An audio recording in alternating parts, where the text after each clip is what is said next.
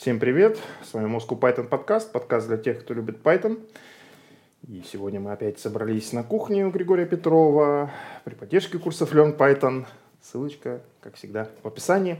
Сегодня с вами Григорий Петров, деврел компании Еврон, евангелист Moscow Python. Меня зовут Валентин Домбровский, сооснователь Moscow Python и компании Geek Factor. И сегодня у нас в гостях Сурен Харинян, руководитель группы разработки VSAAS платформы в компании MTSI. VSAAS — это, друзья мои, Video Surveillance as a Service, то есть сервис видеонаблюдения, который, как Сурен нам сказал, сейчас разрабатывается в компании MTSI. Скоро собираются выпускать этот замечательный продукт. Эм, с МТС.АИ э, мы познакомились относительно недавно. Вот, нас пригласили провести метап у них э, в новом офисе, и, который состоится, э, я надеюсь, очень должен состояться 9 июня. Давно у нас не было метапов. Ну, на самом деле, мне казалось, что очень давно, но на самом деле оказалось, что последний метап у нас был в декабре. Вот. А, понятно, что в нормальное время, так сказать, до пандемийной и до всяких других событий мы проводили метапы каждый месяц. Я надеюсь, что скоро мы вернемся к этой практике. Но вот 9 июня мы наконец-то опять встретимся в офлайне в офисе МТСАИ, поговорим о чем-то интересном. Для нас это новый партнер, этому мы очень рады. А, очень рады видеть тебя, Сурен, сегодня Привет. Здесь, здесь у нас.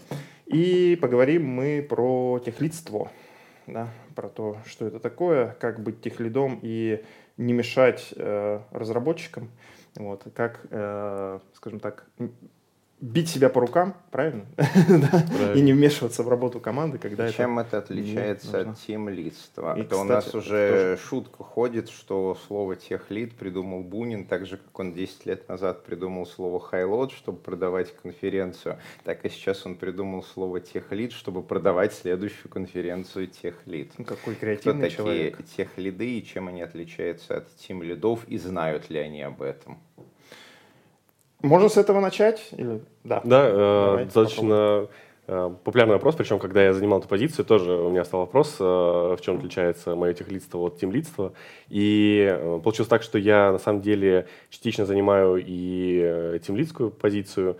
Техлидство в основном заключается в том, что я держу в голове и ну, выражаю это в Confluence всю техническую реализацию проекта, то, какие сервисы друг с другом взаимодействуют, есть, конечно же, архитектор, который помогает э, принимать ключевые решения в плане того, что куда ходит, э, как с чем взаимодействует, но э, общее понимание архитектуры э, всего проекта должно быть и у меня, и э, с командой, когда идет взаимодействие, кому что куда встраивать, это решение принимаю в итоге я, хм. будучи тех лидом. Хм. Слушай, ну тогда прям сразу блиц вопрос, а в чем отличие этой роли от такой э, почтенной еще по заказной разработке системной интеграции роли э, архитектора? Uh, у нас архитектор uh, имеет большую компетенцию по технологиям, которые мы, в принципе, используем, и внешним технологиям, которые мы подключаем, то есть какие-то open-source продукты, которые мы притаскиваем себе для того, чтобы использовать совместно с нашим проектом. Соответственно, с Э, архитектором мы обсуждаем это все, плюс архитектор знает по командам, э, какие у кого используют технологии, и старается так, чтобы мы использовали примерно одно и то же, э, так как настраивать все потом нашей же команде DevOps, и поэтому, если они будут настраивать один и тот же продукт, им будет легче, это будет экономить время. Э, поэтому он знает э, уже о всех технологиях, которые используют во всех командах. У нас несколько продуктовых команд. И э, участвует в том, чтобы выбрать, какую технологию мы будем использовать, которая подойдет нам больше всего. Угу. То есть, если проводить э, неверную аналогию, то можно сказать, что вот как, например, э, Team Lead — это такой специализированный технический директор внутри команды, так э, Tech Lead — это такой специализированный архитектор внутри команды. Похоже на правду действительно. Могу согласиться. Окей, давай тогда поползем дальше. Наша аудитория — это а, не только синие разработчики, но и много медлов, много джунов. Я даже не побоюсь э, говорить, что нас смотрят многие люди, которые только хотят стать Python-разработчиком, которые хотят пойти на наш или какие-нибудь другие курсы, читают книжки, прямо сейчас э, изучают realpython.com и другие обучающие материалы. Вот, им будет э, интересно. Смотри, а роль, вот то, что ты рассказывал, рассказываешь тех лида, да, в России последние 10 лет эту роль, ну, довольно успешно выполняли тим лиды. Вообще, вот из того, что я видел, у нас, конечно, роль тим лида очень часто она захавывала и роль проект менеджера и роль продукт менеджера и роль тех лида, то есть был в команде некий такой человек, который главный по разработке в этой команде, на него бизнес сверху сыпал требованиями, он как-то сам формулировал видение продукта, он же э, подписывал отпускные, больничные, нанимал, интервьюировал, увольнял. Он же обеспечивал техническую экспертизу, какие технологии использовать. Он же делал код-ревью за команду. Еще все очень любили играющих тренеров, чтобы он же еще и код писал. как в известном а, анекдоте, что если сзади еще метлу привязать, то я и подметать буду.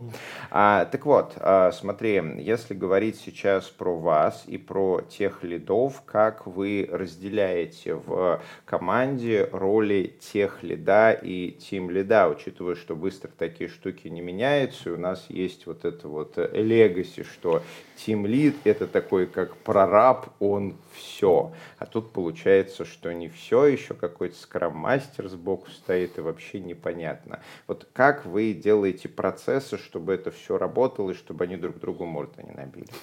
Э, как раз э, мы эти процессы сейчас настраиваем, так как э, компания относительно молодая, то есть буквально полгода, ну, чуть больше, там, меньше, чем год назад, очень много людей ушло, так как сменилось направление самой организации и сменилось руководство, и много людей пришло. И э, сейчас э, процессы только настраиваются, так как э, у нас такая атмосфера стартапа, причем я попал в эту команду тоже из другого стартапа, и в том стартапе все было уже более-менее устаканено, и в данном стартапе прям совсем самотоха была, и мы выстраиваем эти процессы, и все, что, почти все, что ты сейчас назвал, делаю зачастую я, то есть и утверждение отпусков, и там по планированию спринтов, и э, по тому, чтобы держать технологии у себя в голове.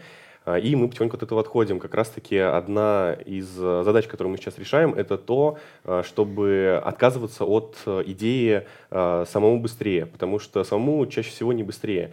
Например, если я сейчас решил, что самому быстрее починить эту штуку, Пока ее чиню, э, моя команда, которые, например, уже выполнили поставленные задачи и еще не получили новые, они будут простаивать. Тем самым мы общее время разработки растягиваем, потому что они простаивают, а я что-то делаю. Поэтому э, быстрее было бы объяснить э, сотруднику, коллеге, подчиненному то, что нужно сейчас сделать. И да, он потратит больше времени чистого, чем я это сделаю, потому что я знаю весь продукт, но я свое время, которое не буду тратить на разработку, потрачу как раз-таки на то, чтобы другому сотруднику уделить время. И, соответственно, тем самым будет э, итоговое быстрее, как мы э, разберемся с поставленной задачей. Mm-hmm. А чем в твоей команде занимается тогда тимлид? У нас в команде нет тимлида, поэтому вот как раз-таки его роль тоже технически выполняю я. У нас mm. есть лид для всех команд разработки, который там одновременно чуть ли не технический директор, но у нас продуктовые команды, и на всех них есть бэковый лид и фронтовый лид. И э, внутри команд уже вот э, есть э, такие лиды на команду, которые общаются со всей командой и помогают там поставить, распределить задачи, детализировать их и так далее. Угу. А смотри, почему ты тогда себя называешь э, тех лидом? Ведь привычнее эту роль называть тим лидом. Вот то, чем ты сейчас занимаешься, традиционно все называли тим лидом. Вот как, на твой взгляд, вот когда, почему у нас сместилось э, название, почему сейчас ты и другие люди, которые делают то же, что делаешь ты, э, называют себя тех лидами, а не тим лидами? Э, потому что изначально была идея в том, что э, я буду держать в голове компетенции и э, технологии, которые мы используем, и, соответственно, ставить задачи тем людям, которые это лучше понимают, и детализировать задачи в техническом плане. Потому что одно дело, когда приходит бизнесовая задача, чтобы что-то там приходило, а другое дело, как мы это вообще получаем, чтобы это отдать. Соответственно, эти вещи нужно было держать, ну и нужно сейчас держать мне в голове. А Team Lead, он больше про soft skills, про общение между людьми в команде. Да, конечно, без этого никак, потому что ну, нам всем нужно общаться, но у нас также есть product manager, product owner, и они все выполняют тоже эти коммуникации, общаются с командой ставят задачи в том числе, потому что не все задачи я успеваю детализировать из-за э, количества объема работы, которую необходимо проделать, э, так как мы вот готовимся к запуску, и у нас все горит срочно. Давай поговорим про э, задачи в одном из предыдущих или будущих выпусков. Я на самом деле не знаю, потому что мы записываем их в одном порядке, а потом Валентин решает, э, в каком порядке они идут в эфир. Э, в одном из выпусков в радиусе 10 э, мы уже обсуждали про распределение задач. Вот скажи, у вас по организации работы наверняка какие-нибудь agile, спринты, скрам, вот эта вся история, да? Да, мы используем спринты. Угу. И у вас наверняка в начале спринта есть фраза планирования, да, где планинг. вы достаете из э, бэклога говно задачи да. и начинаете их грумить, распределять. Это довольно интересный процесс на самом деле. У него есть много нюансов, которые нашим благодарным слушателям, возможно, будут интересны. А, скажи, вот а, команда, чтобы не раскрывать каких-то да, секретов, вот примерно сколько людей? Например, ну, 10 человек. 10 человек в команде, там сколько-то разработчиков, ну, предположим, там все 10 или 5-6, неважно. Важно, что больше одного. Да. И вот вы достали из бэклога какое-то количество задач, теперь вам их надо оценить. Вот. И с оценкой задачи, распределением сейчас современной разработки есть большие проблемы, потому что современная разработка, она, как правило, очень разная. И если 30 лет назад, занимаясь там разработкой, не знаю, каких-нибудь э, бизнес-систем еще под DOS или что-нибудь еще такое же простое, ты мог знать практически все, что у тебя происходит, то сейчас у тебя в команде есть там а, один разработчик, который хорошо разбирается в, ну, предположим, Fast API, да? У остальных при этом, ну, они может, кто-то про Fast API слышал, кто-то пробовал, но экспертизы может ни у кого не быть. Кто-то хорош с амазоновскими а, там, не знаю, Simple Message Queue, там, кто-то хорош э, с э, Kafka, кто-то хорош с TensorFlow и так далее. И вот вы начинаете оценивать, распределять задачи, вы вынимаете задачу, и ты спрашиваешь команду, сколько, по вашему мнению, story-поинтов. И вот один человек, который разбирается в этой теме, говорит, ну, по моему опыту 5. А все остальные так, не знаю, не знаю, не знаю, не знаю, не знаю. Следующая задача. Человек, который хорошо разбирается в этой теме, тоже говорит там, ну, а это 7. А все остальные, не знаю, не знаю, не знаю, не знаю, не знаю, первый раз вообще эту систему вижу. Вот Случается ли у тебя такое? И если да, то как ты с этим живешь? Э, ну, что-то подобное есть, но у нас немного иначе оценка задач. Э, мы оцениваем задачи по часам, э, потому что у нас есть цель укладываться в спринт. Э, так как мы все еще молодая команда, мы не часто укладываемся в спринт, как раз-таки именно потому, что не у всех есть достаточно компетенций в том, что вообще происходит вокруг продукта. То есть каждый действительно знает именно в ту сторону, в которой он, например, разрабатывал новую фичу. Соответственно, мы те задачи, которые ставим на спринт, стараемся назначить на тех, кто с этой стороной уже работал, с этой стороной продукта. И этот человек сам оценивает свою задачу. Конечно, в этом участвую, например, я, потому что мне э, нужно так, чтобы нужно сделать так, чтобы э, мы прогнозированно заканчивали спринт. Поэтому, если там что-то выглядит, например, э, слишком большой оценкой, то я прошу разделить задачу на маленькие задачи, чтобы у нас не было задачи, например, на 8 часов, на 12 часов, потому что, очевидно, ты ее за день не сделаешь, а хотелось бы, чтобы за день карточки в жире подвигались. Соответственно, задачу там на 10 часов прошу разделить на 3 по 3, например, или там 2 по 4 и 1, да, на 2 будет. Или задача на 8 там разделить тоже на 2 или на на три части. А, так гораздо легче трекать, во-первых, прогресс в джире, во-вторых, э, если какая-то задача будет э, вызывать сложности и будут задержки по этой задаче, то другую задачу можно отдать другому человеку в этом же направлении, и он будет ее делать параллельно. Если же будет одна большая задача, ее сложнее делать параллельно. Поэтому основные критерии — это то, что мы стараемся делать максимально маленькие задачи по оценке и по описанию. То есть мы хотим, чтобы вот было только это, и оно приедет. Да, некоторые фичи сложно разделять, но там можно тогда разделить, создать отдельно логику, создать отдельную интеграцию и так далее. Таким образом, э, получается легче э, сам эпик добивать, потому что можно задачи раскидывать между людьми в команде, чем было бы три задачи, просто это создать, это подключить и это выполнить, и каждый там по 12, по 16 часов. Mm-hmm. Я часто плачусь во время своих выступлений на конференциях что над нашей индустрией давлеет проклятие нулевой цены копирования. Угу. Софт, после того, как он один раз уже написан, для того, чтобы миллион людей могло этот софт запустить, но тебе не нужно сделать ничего, просто скопировать. Это ничего не стоит, как книгу скопировать или музыку или видеофайл. То есть написать стоит очень дорого, скопировать на любое количество людей стоит тебе именно по потраченным усилиям ноль. Понятное дело, вопрос там, цены лицензирования и так далее, далее, но это отдельно. Именно усилий ноль. Это очень сильно отделяет нашу индустрию от, например, индустрии строительства домов, где ты можешь тоже очень много времени потратить на дизайн дома, но после того, как ты этот дом задизайнил, тебе еще надо его построить. И это занимает много усилий, и ты в целом можешь один и тот же дом разным людям, разным клиентам строить, и ты можешь строить его года, десятилетия, с каждым следующим э, домом э, становясь э, чуть более лучшим строителем домов. Да? Э, с программированием все, к сожалению, не так. И а, крайне редко бывает, что приходит заказчик и говорит, смотрите, вот, вот, вот этот вот софт, мы посмотрели, как у этих ребят, девчат выглядит видеонаблюдение, вот у них все норм, сделайте нам точно так же. Кстати, они нам исходники тоже дали, так что вот э, э смотрите, делайте все тоже точно так же. Нет.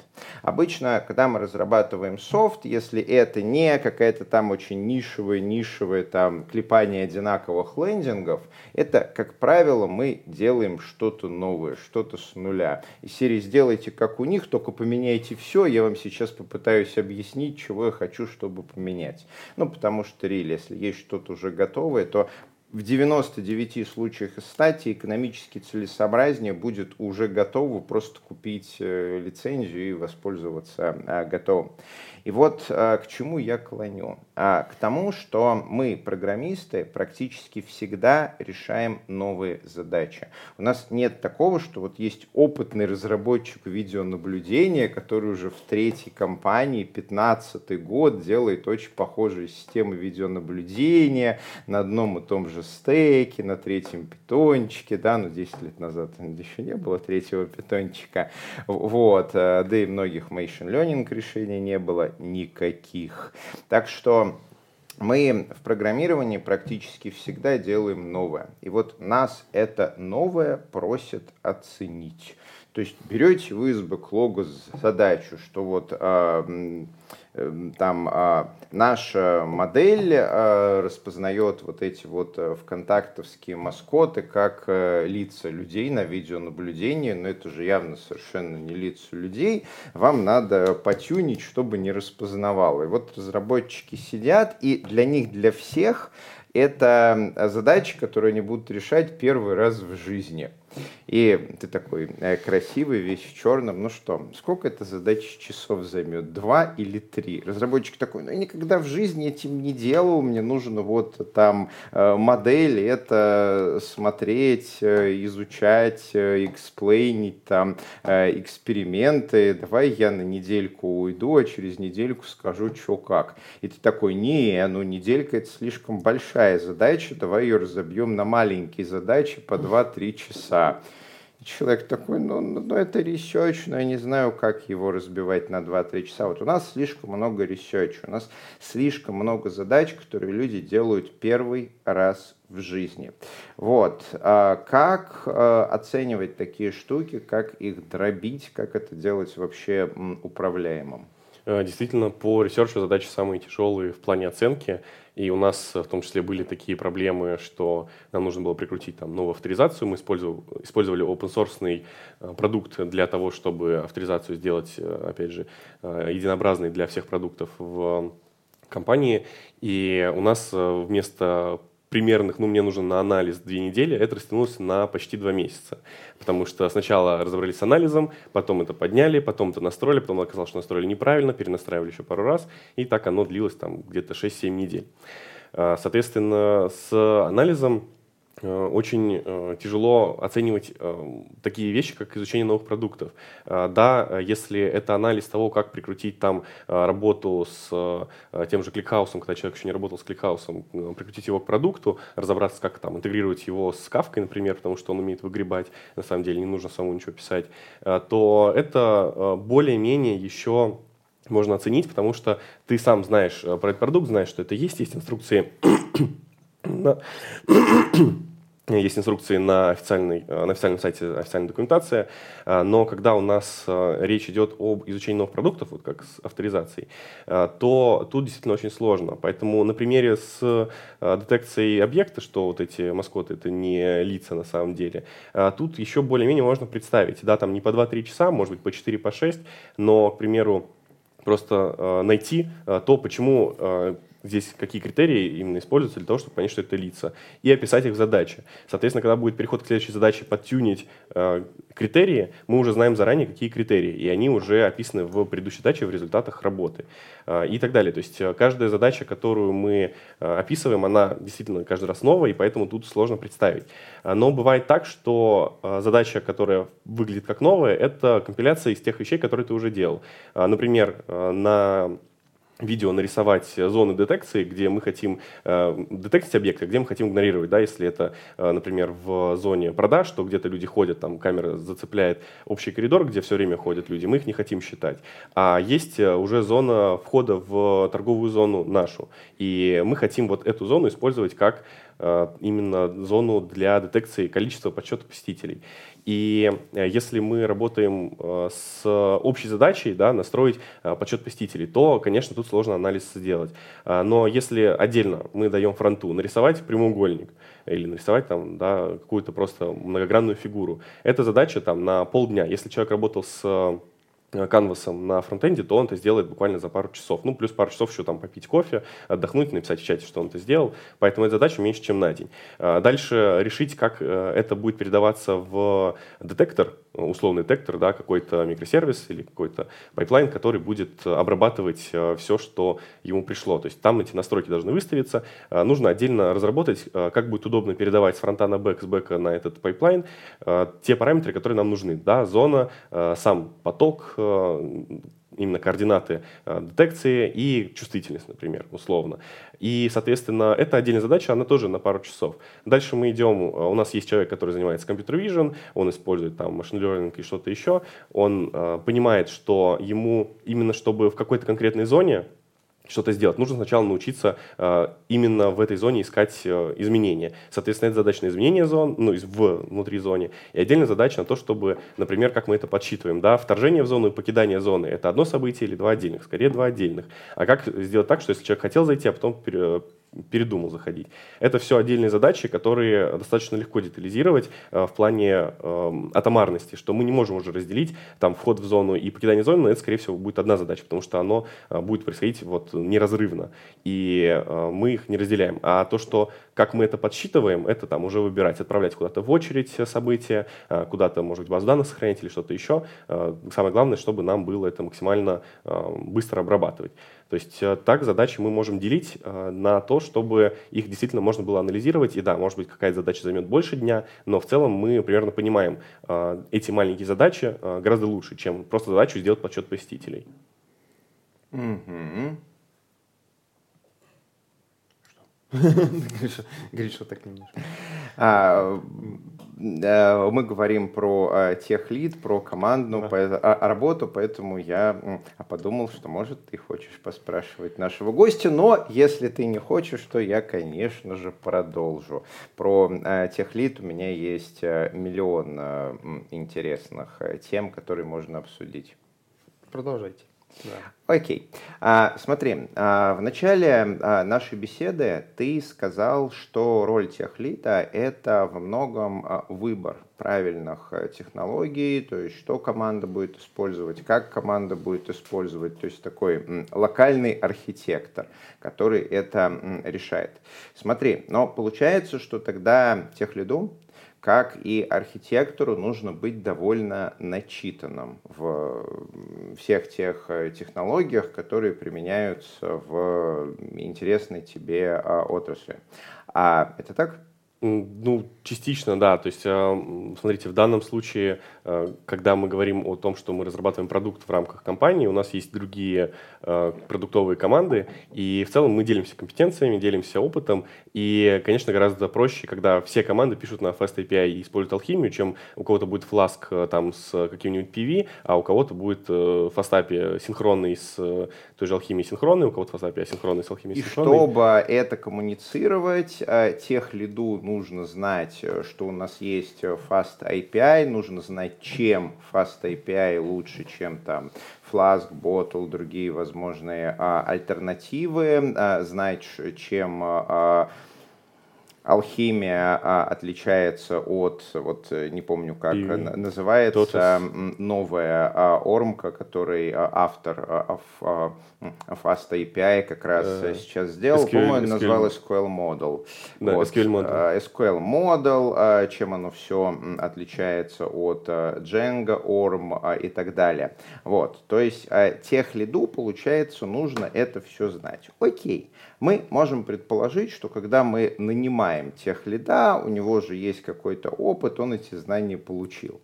Но ведь знания устаревают со страшной силой. Условно говоря, та же Fast API, ну, она, извини, 2019 года выпуска. То есть три года назад всего этого стека просто не было. А SQL Model, она появилась вообще несколько месяцев назад. И получается, что тех лиду, в отличие от рядовых разработчиков нужно гораздо больше всего постоянно изучать. Вот. Откуда на это брать время? То есть получается, что э, я эти знания на работе применяю, я еще помогаю команде, я сам пишу код, я прихожу домой вместо того, чтобы спать или катать в Path of Exile, мне нужно изучать, э, чего у нас э, нового в мире, э, работа с данными, application серверов, чего там в новой версии Nginx Unit сделали, не пора ли нам вот э, э, Fast API переводить на новый application сервер и вот это вот все. Э, как в такой ситуации жить тех лиду? Ну, если про личный пример, то просто интерес к этому. То есть, если э, есть запал, э, пока он горит, Э, есть возможность, желание находить время, э, там, пока куда-то едешь, например, там, полистать какие-то новостные каналы технические, какие-то новостные ресурсы, и оттуда подчеркнуть, что вышла какая-то новая технология. Про ту же SQL Model, кстати, это просто обертка над Pydantic и алхимией. И на самом деле она на реальных проектах не очень применима, как я это вижу, потому что э, модели того, что мы отдаем на фронт и то, что мы принимаем от фронта, они зачастую очень сильно отличаются от того, что мы храним в базе данных. Поэтому делать единую модель для э, внутреннего хранения и для отдачи это с бэка на фронт и с фронта передачи на бэк, это странная идея. Но прикольной игрушкой, возможно, для каких-то мелких совсем pet-проектов это действительно сэкономит время на то, чтобы не описывать одинаковые модели, когда ты хранишь то же самое, что и отдаешь.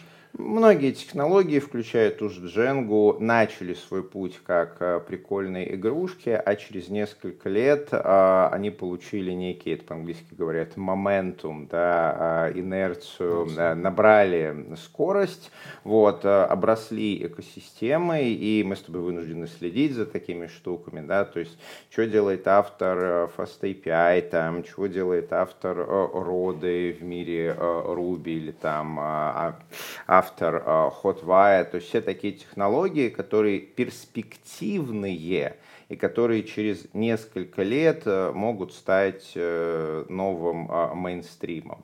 А, скажи, вот а, на твой взгляд, возможно, по твоему опыту ты можешь рассказать вот нашим начинающим тех лидам, тим лидам, вот насколько широко нужно читать про свою предметную область, то есть как вот очертить себе ту границу, внутри которой я изучать хочу, а за пределами которой я изучать не хочу, просто потому что человеческой жизни не хватит, чтобы все это выучить. Вот э, как ты для себя решаешь, э, что, например, э, там SQL Model ты будешь смотреть, а вот какой-нибудь, например, Pony Orm уже нет, потому что совсем не мейнстрим? Э, ну, тут э, сложно сказать, что нужна какая-то граница, потому что зачем себя ограничивать, когда такое большое поле. Времени не хватит. Да, э, но времени не хватит даже если очертить какую-то границу. Например, я буду изучать все ORM, мы вот перечислили уже штук 5 ORM, и все их изучить все равно не хватит времени, а еще надо изучить веб-фреймворки, которые мы используем, фреймворки для сериализации, да, помимо того же PyDentic есть Atters, Marshmallow, много чего еще. И поэтому э, как-то прям ограничивать э, не уверен. Как я для себя выбираю, что я вот не смотрю на Pony Orm, на PV, просто потому что алхимия уже давно стандарт де-факто. Везде, где я работал, э, использовали именно этот Orm, и поэтому я просто э, не вижу смысла в какие-то другие погружаться до тех пор, пока это где-то не пригодится. Например, в одном месте использовали Totos Orm, когда алхимия еще не умела в асинхронщину, кто-то использовал Джина, кто-то использовал Totos Orm. Totos Orm больше под Django, кому-то больше нравится такой стиль, но она все еще достаточно сырая, там те же множественные связи подгружать, по-моему, до сих пор нельзя, хотя там висит issue открытый очень давно, и поэтому такие технологии, которые слабо развиваются, мало э, поддерживаются, например, там всего несколько активных разработчиков, они э, отстают сильно от тех, которые уже набрали большой комьюнити и их э, активно поддерживают. Та же алхимия, ну вот в Фастапе выстрелил круто, потому что там действительно очень мало нужно делать самому в плане каких-то технических сложностей. Это подготовка данных к отправке, наоборот, э, десериализация данных, которые приходят с фронта. То есть ты занимаешься именно бизнес-логикой, и э, в бизнесе нам важно как раз-таки быстрее притащить фичу. Если мы будем полдня заниматься тем, чтобы описать модель, э, которую мы хотим видеть, или это у нас займет 10 минут, конечно же, мы выберем тот же Fastapy, который при помощи PyDentic позволяет нам модель на вход или модель на выход описать ну, очень быстро. Поэтому больше всего внимание привлекают такие технологии, упрощают э, жизнь и упрощают скорость разработки. Я, кстати, вот ты хотел, чтобы я что-то сказал.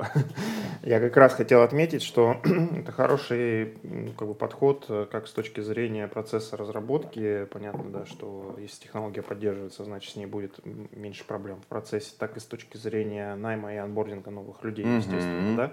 То есть ты как техлит, ты должен выбирать технологии не только те, которые применимы в проекте и с которыми может работать твоя команда, но и также те, которые позволяют анбордить новых участников команды. Ну, находите, естественно, поскольку это моя профессиональная, так сказать, профессиональная сфера, профессиональная область. Понятно, что когда к нам, там, например, приходит запрос, найдите там, человека с такими-то параметрами и критериями, мы сразу видим, где, скажем так, могут возникать сложности в этом смысле, да, где проще найти экспертов, где сложнее.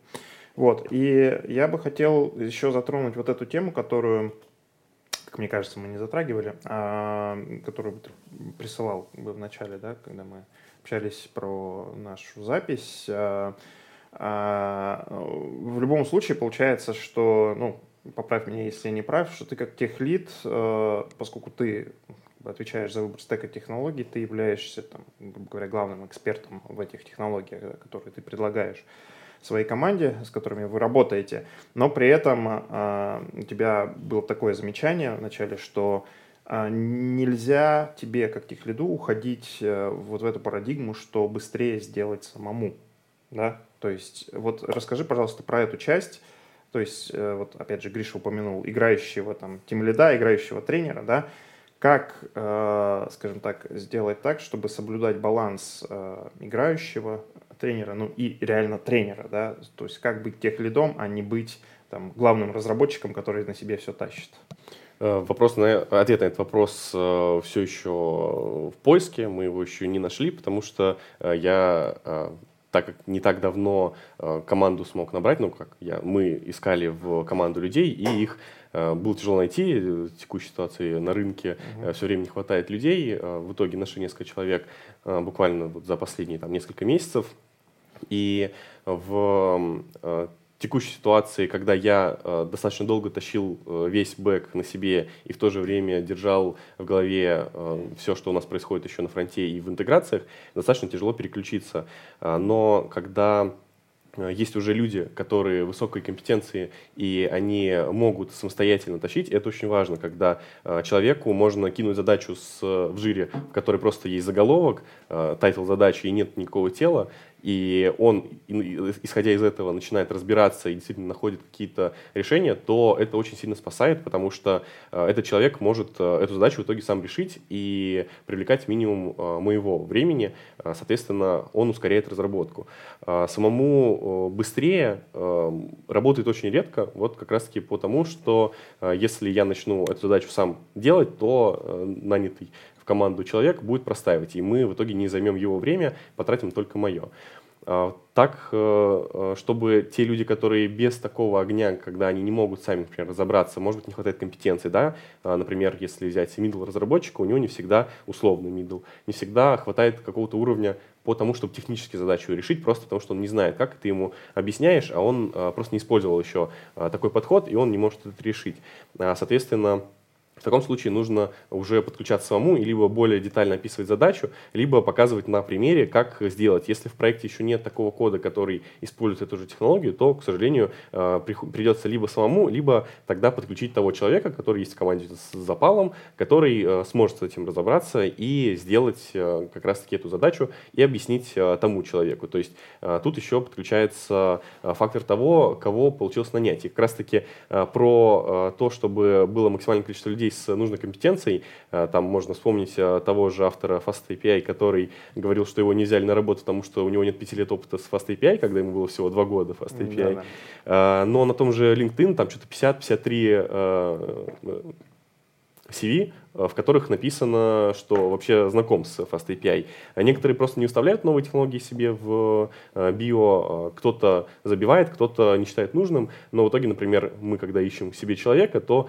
э, не смотрим на то, что есть Fast API или нет, потому что если у человека есть опыт, например, с тем же Flask, который э, достаточно сильно похож по структуре того, как ты пишешь э, именно в юшке, э, то у человека не возникнет сложности с именно Fast API. Плюс Э, какие-либо фреймворки для сериализации, опять же, Marshmallow, Atres, что-то еще, если оно было использовано, то с PyDentic не возникнет сложности, потому что аннотации типов, которые ввели еще в Python 3.6, э, они уже так или иначе везде применяются, поэтому э, не возникает у человека сложностей научиться новой технологии. И в этом огромный плюс таких технологий, которые не требуют большого времени на вход. То есть на старте ты понимаешь, что ставишь аннотации и работаешь с ними, а когда тебе нужно уже более сложное, ты разбираешься с тем, как более сложные вещи делать. Потому что PyDentic на самом деле он очень комплексный, и там можно много крутых вещей делать. А, и а, это только на поверхности, что мы написали а, поле, дали аннотацию, и оно у нас сразу сериализацию и десериализацию делает. Соответственно, самое главное, чтобы человек мог учиться и хотел учиться той технологии, которую вот мы применяем. Угу. Наверное, в завершении нашего подкаста ты уже несколько раз говорил про найм. Скажи, пожалуйста, а вот э, техлит в твоем лице в найме участвует? активно участвует, э, когда э, мы ищем нового человека, мы его постоянно ищем, э, всегда нам нужны люди, плюс сейчас мы только расширяем штат, еще больше нам сделали квоты на позиции, то э, сначала у нас, конечно же, наша прекрасная команда HR э, занимается поиском людей по критериям. Они очень хорошо понимают, что нам нужно. Эти все этапы по тому, чтобы устаканить, какие у нас требования к кандидатам, давно прошли. И просто ищут нужных людей. Они с ними связываются, общаются по поводу того, вообще интересно, неинтересно. И когда доходит до того, что человек готов пройти собеседование, у нас всего одно собеседование, то Э, нам присылают просто вакансию, о, вакансию, резюме э, на нашу вакансию и говорят, вот человек хочет с ним пообщаться. Мы смотрим резюме, ну, я смотрю резюме, да, там, в принципе, э, самое главное, что есть какой-то опыт в питоне, есть э, какие-то используемые технологии, работал с базами данных обязательно, работал с э, веб-разработкой, э, и этого достаточно для того, чтобы пообщаться с человеком на э, интервью. Я участвую как ведущий интервью, там присутствует еще иногда э, общий лид э, всего э, нашего э, ИИ, и э, также присутствует HR, но активный, э, активное интервью веду я, э, спрашиваю про то, что вообще используется, какой опыт, где э, решаем пару простых задачек, и в интервью самое главное не то, что задача решена, а как она была эм, именно рассмотрено человеком, как он э, выбрал какой подход к решению этой задачи, потому что э, бывали такие случаи, когда Джун, который впервые вообще проходит интервью, и он вот так случилось, что попал к нам на первое свое интервью, он решил ту задачку с лид-кода, которая там средняя по сложности, самостоятельно, а какой-то синьор ее не решил. Но это не значит, что синьор будет проявлять себя хуже, чем этот джун, или наоборот, что этот джун будет проявлять себя э, лучше, чем этот senior, потому что все зависит от э, того, какой общий опыт. И, конечно же, у senior а будет больше опыта в чем-то другом, но, например, конкретный этот джун явно еще взлетит очень сильно, потому что с таким запалом и с э, таким огнем э, внутри он э, решает такую задачу впервые на своем первом интервью, справляется, явно у него не будет сложности изучить какие-то новые технологии, когда его э, возьмут, э, и мы его, соответственно, ждем очень, э, чтобы он э, рос активно и э, решал новые и новые задачи. И круто, когда человек новую задачу может достаточно быстро решить, потому что у него есть какие-то идеи, которые он может генерировать постоянно. Потому что если у человека уже просто такой зафиксированный курс, и он просто решает какие-то определенные задачи регулярно одни и те же, что мы обсуждали, редко бывает, но все же, например, одна какая-то небольшая разработка, и он в ней работает, то у него могут э, такие идеи э, не так сильно генерироваться, как у начинающего. Ох, это отдельная тема, которую, я думаю, мы как-нибудь вытащим на наш Moscow Python а, подкаст, которую я с удовольствием с кем-нибудь обсужу, насколько разные вещи коррелируют. Если вот, например, Джун а, отжался 50 раз, а Лид не смог отжаться 50 раз. Значит что он был ли, вчера на конференции Кайло, Значит ли это, что вот Джун, он а, взлетит, потому что хорошее здоровье там а, коррелирует с написанием а, кода? Или там не такой явный пример, вот если Джун там хорошо знает английский, а Синер хуже знает английский, да, и Джун там смог перевести описание моего любимого debounce, а Синер не смог перевести описание моего любимого debounce, потому что ну так написано, что фиг переведешь. Вот. Значит ли это, что Джун там через несколько лет достигнет каких-то высот, несмотря на э, меньший опыт?